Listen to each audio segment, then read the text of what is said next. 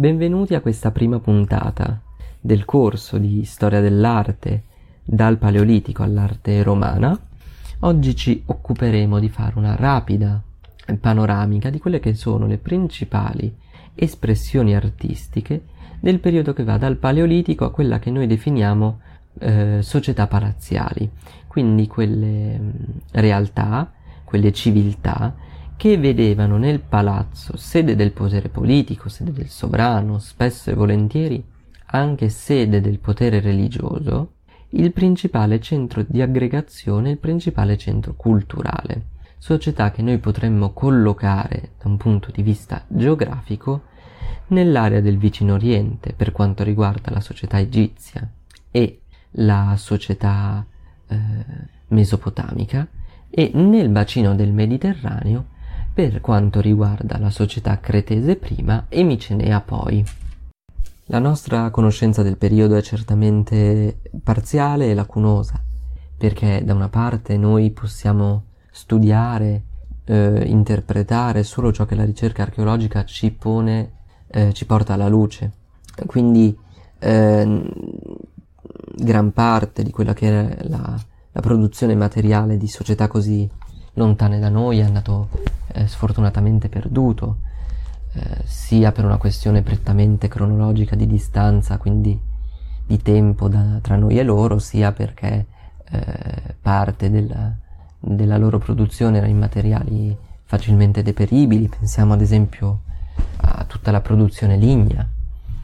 sia perché, eh, come la storia ci insegna, non sempre chi viene dopo di noi conserva tracce del nostro passaggio. Lacunosa perché eh, noi, eh, e l'antropologia culturale soprattutto, eh, non possiamo che limitarci a interpretare quello che noi troviamo, a interpretare quelle che dovevano essere le dinamiche, le logiche ehm, che regolavano la vita di queste società. Quello che noi possiamo dire con un certo grado di sicurezza è che l'uomo da sempre ehm, dimostra una certa sensibilità artistica e una volontà di rappresentazione non solo di se stesso, ma anche di quello che è la realtà che lo circonda. È interessante notare che però l'uomo fin da tempi molto antichi, eh, prova un interesse per rappresentare anche concetti non prettamente materiali. Cosa significa? L'uomo mm, non si limita a rappresentare se stesso o ciò che gli sta intorno, la realtà che lo circonda, quindi pensiamo animali, eh, scene di caccia, ma rappresenta anche ehm, concetti, virtù. Pensiamo ad esempio a tutte quelle veneri paleolitiche, quindi quelle statuette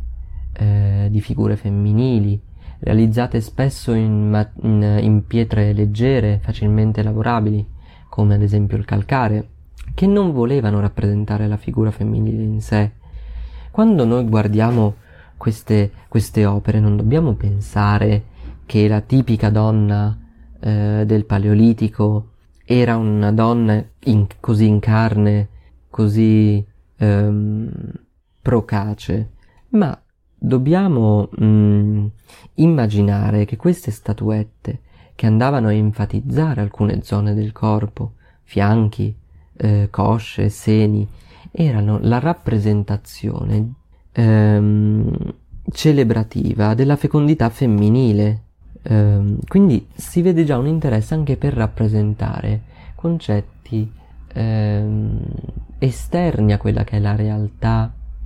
fisica, pratica ehm, che ci circonda. Un altro esempio di questa concezione di arte come capace di trasmettere valori, eh, propiziatoria, l'abbiamo nelle pitture parietali ehm, di cui abbiamo degli ottimi esempi sia ad Altamira in Spagna che a Montignac in Francia.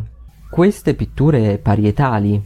che noi dobbiamo considerare venissero realizzate in un ambiente che a differenza di oggi non era ben illuminato, quindi queste opere venivano realizzate non solo con pigmenti, strumenti antichi, antiquati, non, non c'erano di certi pennelli, le tempere, i pigmenti ad olio, ecco, ma anche realizzati in una ehm, condizione molto complessa, per cui eh, si, vedeva quello che la fiamma del fuoco illuminava. E eh, in entrambe queste due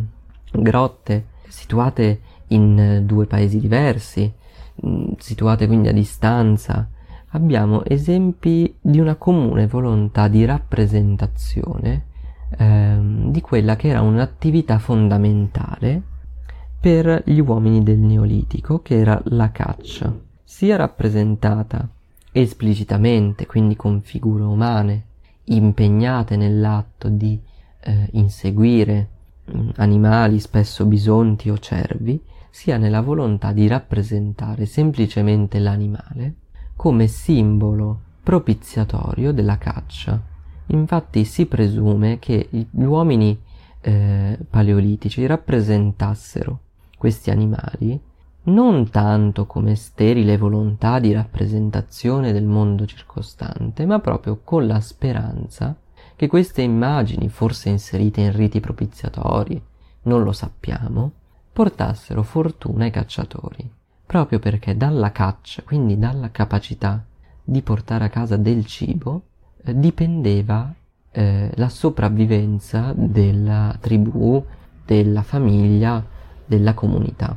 In queste pitture parietali noi possiamo notare diversi stili di rappresentazione, dal più semplice che va mh, mm, da una eh, rappresentazione di soli contorni a forme più complesse, quindi figure colorate a tinta unita, eh, silhouette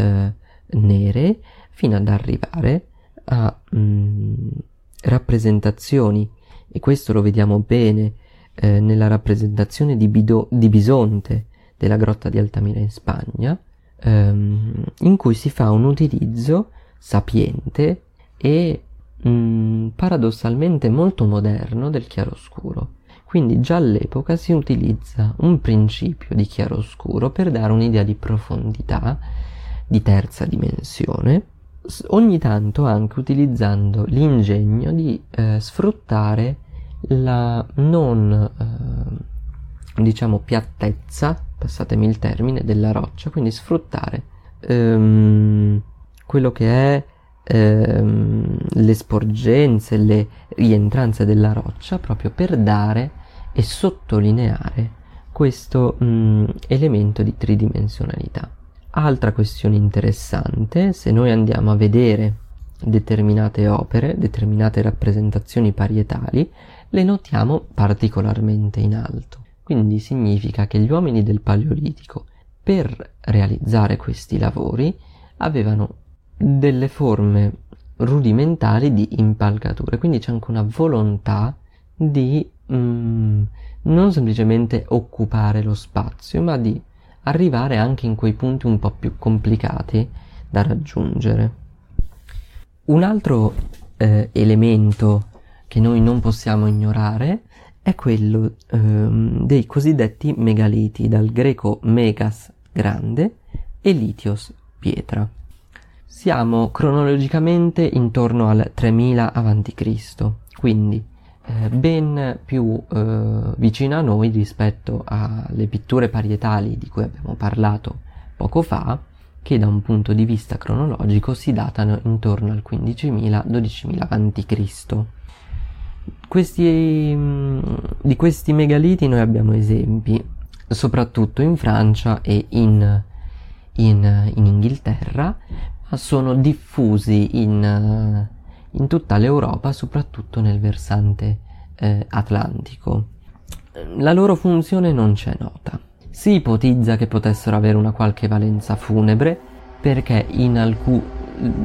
mm, sotto alcune di queste costruzioni sono stati trovati dei resti, quindi si è ipotizzato che potessero avere un qualche ruolo di cenacolo funebre, quindi di memento eh, per, per i defunti, un tentativo di segnalare appunto la presenza di un defunto. Pensiamo che comunque la cultura della morte, quindi tutto quello che eh, coinvolge il, eh, la sepoltura, eh, ha origini molto antiche, quindi non dovremo stupirci se già per l'epoca c'era appunto una volontà di ricordare i propri cari.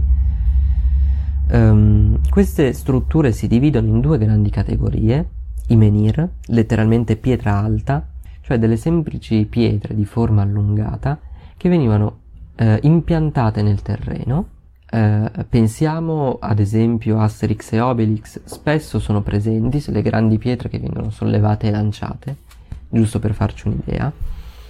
E quelle forse noi un po' più note, i cosiddetti dolmen, eh,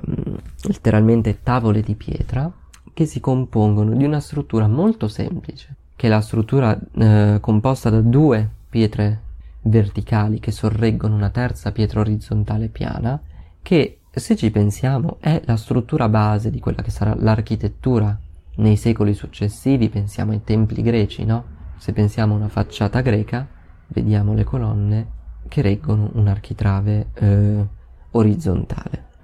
Queste forme megalitiche spesso erano, eh, le troviamo eh, raggruppate in più di un esemplare, ehm, spesso che andavano a disporsi lungo file ordinate per delimitare alcune zone, alcune, alcune aree, spesso di forma eh, circolare, ma non sempre. Abbiamo esempi anche di forme rettangolari o a ferro di cavallo,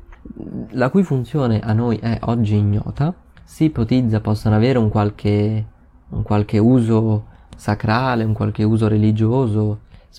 probabilmente legato anche all'osservazione del, delle stelle, di cui l'esempio più famoso è ehm, Stonehenge eh, in, in, Inghilterra. Eh, non facciamoci però eh, fregare perché la disposizione attuale di Stonehenge, che certamente tenta di andare a eh, ri eh, in luce quella che doveva essere eh, diciamo la forma originale è della prima metà del Novecento. Eh, molto spesso su internet infatti girano foto di operai eh, che lavorano appunto al rimettere in piedi queste pietre, spesso accompagnate da didascalie che propongono teorie più o meno complottiste, si tratta molto semplicemente in realtà di un lavoro di rimessa in piedi mm, di una serie di appunto di eh, dolmen che, e menhir che nel tempo erano eh, caduti, che si è voluto cercare quindi di ricomporli nel modo più fedele possibile, ma se noi vediamo quindi una foto degli operai al lavoro, non ci stupiamo eh, non cadiamo nella trappola di chi vuole farlo passare come una prova del fatto che Stonehenge sia una costruzione eh, fasulla o quantomeno che nasconda una qualche storia dietro. Avete ascoltato un episodio della storia dell'arte spiegata facile, un podcast di Luca Bellinzona e parte del progetto editoriale del Ramo d'Oro. Ti invito a seguire il podcast per non perdere le prossime puntate e a seguire il progetto del Ramo d'Oro anche su Instagram, dove troverai approfondimenti e contenuti esclusivi. Grazie e al prossimo episodio.